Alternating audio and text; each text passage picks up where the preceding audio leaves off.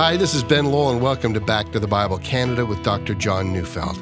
Well, we're continuing our series Confident Faith today with a message titled Finding and Living in Love, Part 1. So, turning your Bibles to Genesis 24, verses 1 to 14, as we join Dr. Neufeld now.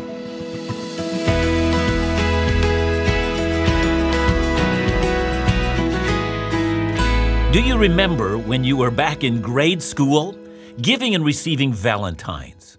Well, life was so simple then, so easy to express love. I mean, boys could tell their female teachers they loved them without fear of breaking up her marriage. You know, but as we get a little older, we find that love, and by this, I'm speaking about romantic and married love, well, it's really quite a complicated thing. I remember the day I fell in love with Kathy. We had known each other for a number of years, and I would say that we were good friends. But one day, some friends of mine invited me to supper in their home, and Kathy was invited as well. And I remember seeing her sitting on the couch, and I was opposite her, and it was it was early winter. She had a black turtleneck sweater on, and, and as I looked at her, I remember thinking how stunning she was. And then came a thought, a thought I would not admit until some time later. I thought that I was falling in love with her. I was captivated with her. It was as if Cupid had shot my heart through and I was smitten. A couple of months later, on Valentine's Day, I sent her 12 sweetheart roses, and she's going to tell you that that's the moment that her heart was turned towards me. So listen up, young men. Flowers are going to do that. But we've now been married for so many years, and there are still moments when I look at her and I think she's stunning, and I think I'm falling in love with her all over again. It remains a mystery to me, and I've never been able to explain love. Let me contrast my story to the story I've encountered in India when I visit. I have a very distinct memory of speaking at a pastor's conference, and a young man was leading in worship, and it was announced that he had just come back from his honeymoon. I made sure to speak to him and his new wife, and I asked them where they had met. And they told me that the first time they had met one another was at the wedding altar. And there they were after their honeymoon, talking to a very curious man from Canada who wanted to know everything. But I noticed they were standing next to each other and they looked overwhelmingly joyful. They were looking forward to finding out who the other was and learning to love one another. You know, for a great part of history, this, the, the second scenario, has been by far the greater part of the human's experience with marriage and with love. They've learned to love each other after marriage, a marriage carefully investigated by their parents. I once spoke with a young woman of Indian descent in the United States, and, and she told me that her father was Caucasian, U.S. born, and her mother was Indian. And then she told me their story. Her father was a young man serving in missions in India, and some people from the Christian community asked him if they could arrange a marriage for him.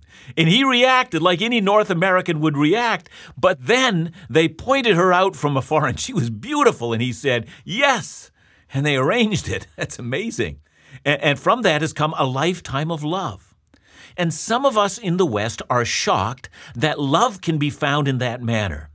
Now, I say all of that to warm us up for a, a marvelous love story from Genesis 24 and to help apply some lessons of love to those of you who are listening who are either married or who hope one day to be married. Love is something like a violin. It either has one of the sweetest sounds in the world when in the hands of a master, or it has one of the most horrible screeching sounds in the world when played by an amateur. It will either bring tears of joy to your eyes for its beauty, or cause the dog to hide under the bed and howl because of its screeching. Love, romantic love, and marital love, like the violin, can be a very difficult thing to master. We're going to learn some lessons from a romantic story in the Bible, and we're carrying on in our story of faith from the life of Abraham. We've come almost to the end of our series, and with that, close to the end of Abraham's life. But as you know, it can't be the end yet. After all, God has promised to bless the whole world through Abraham's seed or through his offspring, and as of yet, Isaac, that is Abraham's son, has no wife. Now, this was the day of arranged marriages, and you might think that that has nothing to do with you. This is a very different time and a very different culture. But I contend this story will have many practical points for you if you're married or if you're looking for the right person. In Genesis 24, we'll find a story that will not only fascinate you, it will tell you how to find love and how to live in love. So I'm reading Genesis 24, verses 1 to 9. Now Abraham was old, well advanced in years, and the Lord had blessed Abraham in all things. And Abraham said to his servant, the oldest of his household, who had charge of all that he had, Put your hand under my thigh, that I may make you swear by the Lord, the God of heaven and the God of earth, that you will not take a wife for my son from the daughters of the Canaanites among whom I dwell, but will go to my country and my kindred, and take a wife for my son Isaac. The servant said to him, Perhaps the woman may not be willing to follow me to this land. Must I then take your son back to the land from which you came? Abraham said to him, See to it that you do not take my son back there. The Lord, the God of heaven, who took me from my father's house and from the land of my kindred, and who spoke to me and swore to me, To your offspring I will give this land, he will send his angel before you, and you shall take a wife for my son from there. But if the woman is not willing to follow you, then you will be free from this oath of mine, only you must not take my son back there. So the servant put his hand under the thigh of Abraham his master and swore to him concerning this matter. Let me explain the introduction to the story. The story has a dramatic beginning. I mean, after all of Abraham's adventures in faith, after all that God has taught him, and after how his life has been shaped to trust God implicitly in everything, it still seems like the future of God's promises hangs perilously by a single thread. God told Abraham that he would bless the whole world through his offspring. He will change all of humanity through him, and indeed through him, he will bring a Savior into the world. But if Isaac marries improperly, then he will either be assimilated into the Canaanite culture or go back to Mesopotamia, where Abraham came from. In either case, Abraham's adventure in following God would end with him, and all the promises would fail. It has been said that in a relay race, the race is often won or lost with a handing off of the baton. The baton can be fumbled or it can be dropped to the ground, but in any case, the race is lost with a handing off of the baton. And for Abraham himself, his life of trusting in God, well, it was a success. He had come not only to believe once, but to trust God as a course of life, so much so that every inclination of his heart was to confidently trust in his God.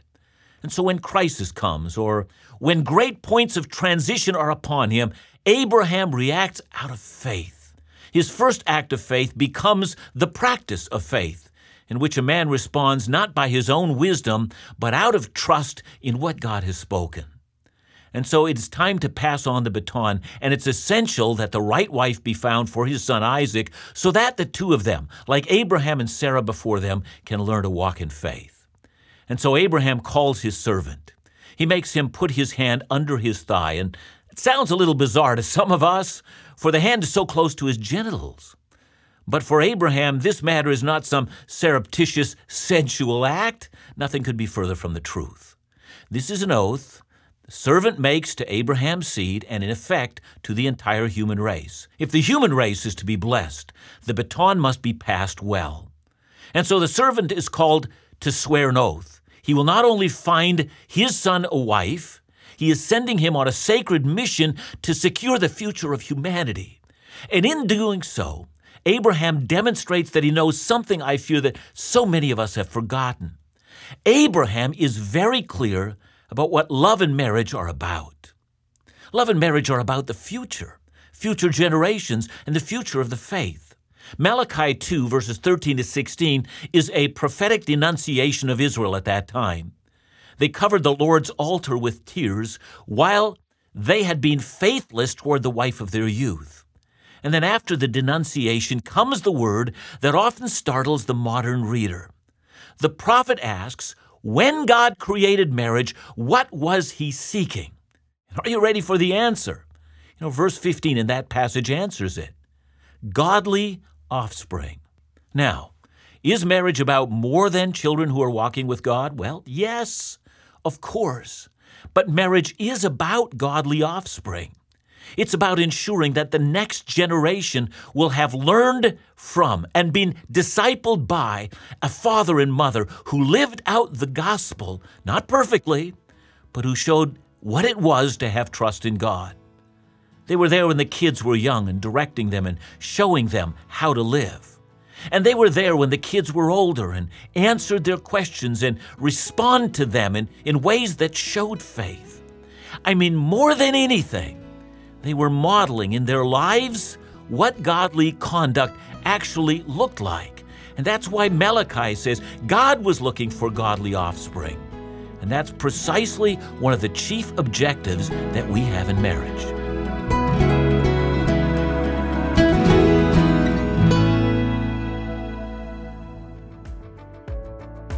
Celebrate 60 years of Back to the Bible Canada in 2018. 60 years of ministry that took place because of your prayers and support. In celebration, we'll be announcing a number of events, activities, programs, firsts, and special resources. The first of those is our 60th anniversary series with founder Theodore Epp and Bible teacher Dr. John Neufeld. I know you'll be impacted by the sound teaching and inspired by the heart of Theodore Epp for this ministry and the ongoing faithfulness to his original mission and vision. And as our gift to begin the celebrations, we want to send you this very special five message series for free. Just ask. And for those who can remember 30, 40, 50 years of ministry ago, there may be also some special moments to stir your memory.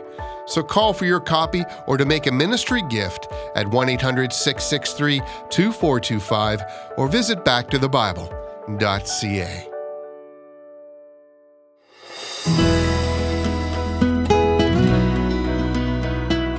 We've been talking about what love and marriage are all about, and, and we have noticed that for one, they're about the future. They're about a new generation. Will the next generation be as passionate about faith as Abraham was? Will Isaac and his wife be ready to desert everything to follow God as Abraham and Sarah had done? If the baton falls to the ground, the race is essentially over. Will Isaac run with a baton of faith, or will it fall from his fingers to the ground? Will this young man carry on the legacy of faith left to him? Mums and dads, if, if you have young children, that's how you must pray for your children. Those of you who are thinking about getting married, that's what love and marriage are really all about. Love and marriage are about the future. Now, look, I know not every couple can have children. In that case, they can still invest in children the broken and the hurting, children who are without believing parents, children who are in need of more than simply the modeling of their parents. Yes, if you're unable to have children, this word I think is also for you. But love and marriage, as I have said, is about more. Love and marriage is a reflection of what it is that you believe and consider to be your highest joy. And that was Abraham's concern. Isaac must not marry a Canaanite woman. You know, for the Canaanite culture was filled with idolatry. It was filled with the values that had destroyed Sodom and Gomorrah. It is essential that Isaac and his wife carry on the faith. Isaac's an only child. His mother's dead, his father's old. If he marries into a Canaanite family, that family would become dominant. Then the children of Isaac would eventually belong to the Canaanites, the very people that God had rejected. But if, on the other hand, Isaac goes back to Mesopotamia to look for his wife, chances are he's going to stay there. And then the journey of faith, uh, the journey of leaving his country, his people, and his land, and following God to a new land, that journey will effectively be over. Abraham knew that this marriage was, in fact, a reflection of what he believed, what he thought was of most importance, what he lived for. It was about the future. But since Abraham is maturing in his faith, he also intuitively knows that even while so much is at stake in the marriage of Isaac, he also knows what he does now about the matter of marriage is a reflection about whether he actually trusts in God. And so this next step again calls for him a response of faith or of trust. See, Abraham's servant wants to know exactly what Abraham is asking him to do. What if no woman is willing to join Isaac on this wild adventure of faith? What if any sane woman responds by saying, You know, this weird journey of faith is just too strange. Give me a more traditional life. I mean, what then? And it's here that we see that Abraham has truly become a man of faith. He says to his servants, Then you're released from your oath. I have no backup plan. Either God will send an angel and do the miraculous, or it won't happen. This is the only plan I have. That's faith. Abraham sets the future of his son's marriage before God, where the plan always belonged. He's a man of faith. He trusts God. Every once in a while, I'll speak to a young woman who will tell me that there are so few available Christian guys. She'll say to me, Pastor, I know I'm supposed to marry a Christian, someone who can share faith with me, but, but there's no one out there, and I'm, I'm getting anxious that I'll be left behind. Hear me. Who you marry will be one of the most telling statements about whether or not you trust God. When someone says the kind of things that I've just said, I always respond by saying that there are some things that are far worse than being single. Compromising your faith is far worse than being single. Furthermore, I point out that the Apostle Paul was single. Jesus was single. Great preacher John Chrysostom was single. Some of the greatest missionaries were single. If your marriage becomes an idol, that's something that you do in disobedience to God, will not that idol be cruel? So let's get practical. And, and this part of the message is for you who are embarking upon a journey of finding love. How do you look for that person who is meritable material? I've heard it often. How am I going to find the person who's right for me? How can I be successful in my quest? Some people make a list of what they're looking for, and some people just look for lightning to strike. And some say, Lord, show me the right person, and then forget to wear deodorant. That's why they don't look like the right person to others. Now, here's my promise for today and also tomorrow. I want to show you some things from this story that will help you to find life's partner. There's something in this story about Abraham's finding Rebekah that will help you to find God's mate for your life. So let's continue to read Genesis 24 10 to 14. Then the servant took ten of his master's camels and departed, taking all sorts of choice gifts from his master. And he arose and went to Mesopotamia to the city of Nahor. And he made the camels kneel down outside the city by the well of water at the time of evening, the time when women go out to draw water. And he said, O Lord God of my master Abraham, please grant me success today and show steadfast love to my master Abraham. Behold, I am standing by the spring of water, and the daughters of men of the city are coming out to draw water. Let the young woman to whom I shall say, Please let down your jar that I may drink, and who shall say, Drink, and I will water your camels, let her be the one whom you have appointed for your servant Isaac. By this I shall know that you have shown steadfast love to my master. Now, don't you wish that courting and dating were just that simple? Simply pray, God, I'm about to water my camels, or in your case, I'm about to fill my car with gasoline. And when a woman comes out and says, Let me fill your tank, and while I'm at it, can I clean your windshield as well? Let her be the woman. And then, presto, I mean, out comes the dreamboat of your life, and the deal's done. Wow. I know that some of you would be quite pleased if it were to happen like that, and others, well, when she comes out and you see her, you'll say, Oh Lord, I made a mistake. I should have been filling up at Chevron and not at Esso. well, you know, what's described here hardly ever happens. So, what are the principles of embarking upon a journey of love that can be helpful from this passage? But at the very least, would you notice the value of prayer? See, I know people often ask if it's appropriate to do what this servant did, or to put it another way, is it appropriate to put out a fleece? You know the story of the fleece? A man named Gideon was called upon to deliver his people, and he's amazed at the call. So one evening he put out a fleece, that is a piece of wool, and he asked God, if it's truly God's will for him to deliver the people, then next morning there should be dew only on the fleece, and the ground around should be dry, and then he would know it was God speaking. So the fleece prayer is a prayer in which we ask God for a definitive sign. So should I pray, Oh Lord, if you want me to marry Susan, let her wear that blue dress the next time I see her? You see, I don't think there's any teaching in the Bible in which we're told that that's the way that God wants us to pray. You know, this servant's prayer is not a pattern of how we should pray about getting a mate. So let me try to put a little rule in this study. This story is not a story about how to use the fleece prayer to find a spouse any more than it's a story about how to marry your cousin, which in fact is what Rebecca was in relationship to Isaac. See, I want you to know that there are many different partners you can marry and be happy. You know, some time ago, I read about a Christian dating service in which the ad put it this way It said, This is a scientific approach to finding a mate. The reason people aren't happy is because they've chosen the wrong mate. Listen, it's nonsense. It's not just one right person out there for you if you want to get married. You could be happily married to any vast number of different people and be blessed and glorify God if you learn to live by biblical principles.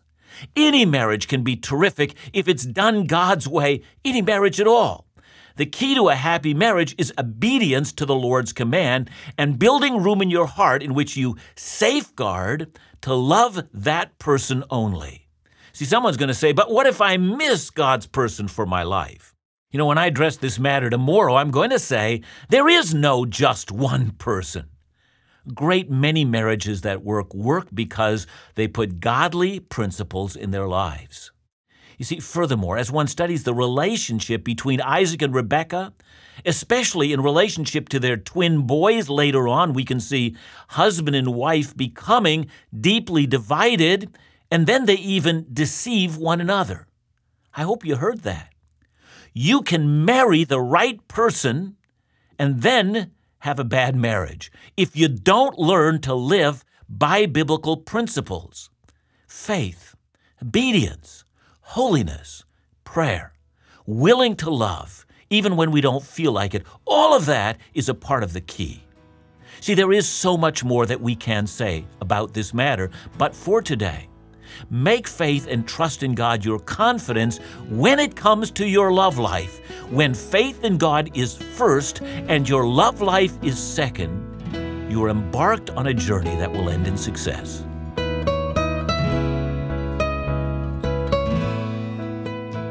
John, I think there's a lot of people out there, Christian people, that think God has, has made one individual perfect person for me and nobody else will do. Is that true? Yeah, yeah I know that it's true that people think that, man. That's true. Uh, on the other hand, they are wrong in their thinking when they think that, uh, because as a matter of fact, um, God can if we are yielded to Him, use any relationship that we have for His own glory. So I think that we need to say that, you know, whether you married Susie or whether you married Candy, I mean, it doesn't really matter because in the end of the day, if you live according to the principles that God has given you, uh, this will be a loving relationship. But even if you find that one right person and reject, the principles that God has given for you, you're going to make a mess of that thing. So stop looking around to say, Did I marry the right one? And start asking the question, Lord, how is it that you want me to love as Christ loved me? Your marriage is going to be a success. Thanks so much, John.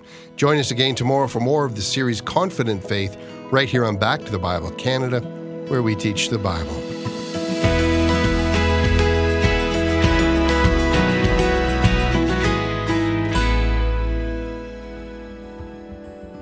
60 years of Bible teaching ministry in Canada is what we're celebrating in 2018. For that reason, we're launching a number of special events and activities throughout the year to celebrate God's faithfulness. We begin this month by airing a new series featuring both founder Theodore Epp and Bible teacher Dr. John Neufeld. It's a special series for a number of reasons. First, the consistency of the messages from both men hold the same high standard of teaching you've become confident in. And secondly, there's a wonderful solidarity of mission and passion for the scriptures, the legacy, and vision for the future. As special gift to you, our friends and supporters, we want to offer this 60th anniversary five message series on CD as a free gift. All you need to do is contact us today and ask. And to receive more information or support the ministries of Back to the Bible Canada, call 1 800 663 2425 or visit backtothebible.ca.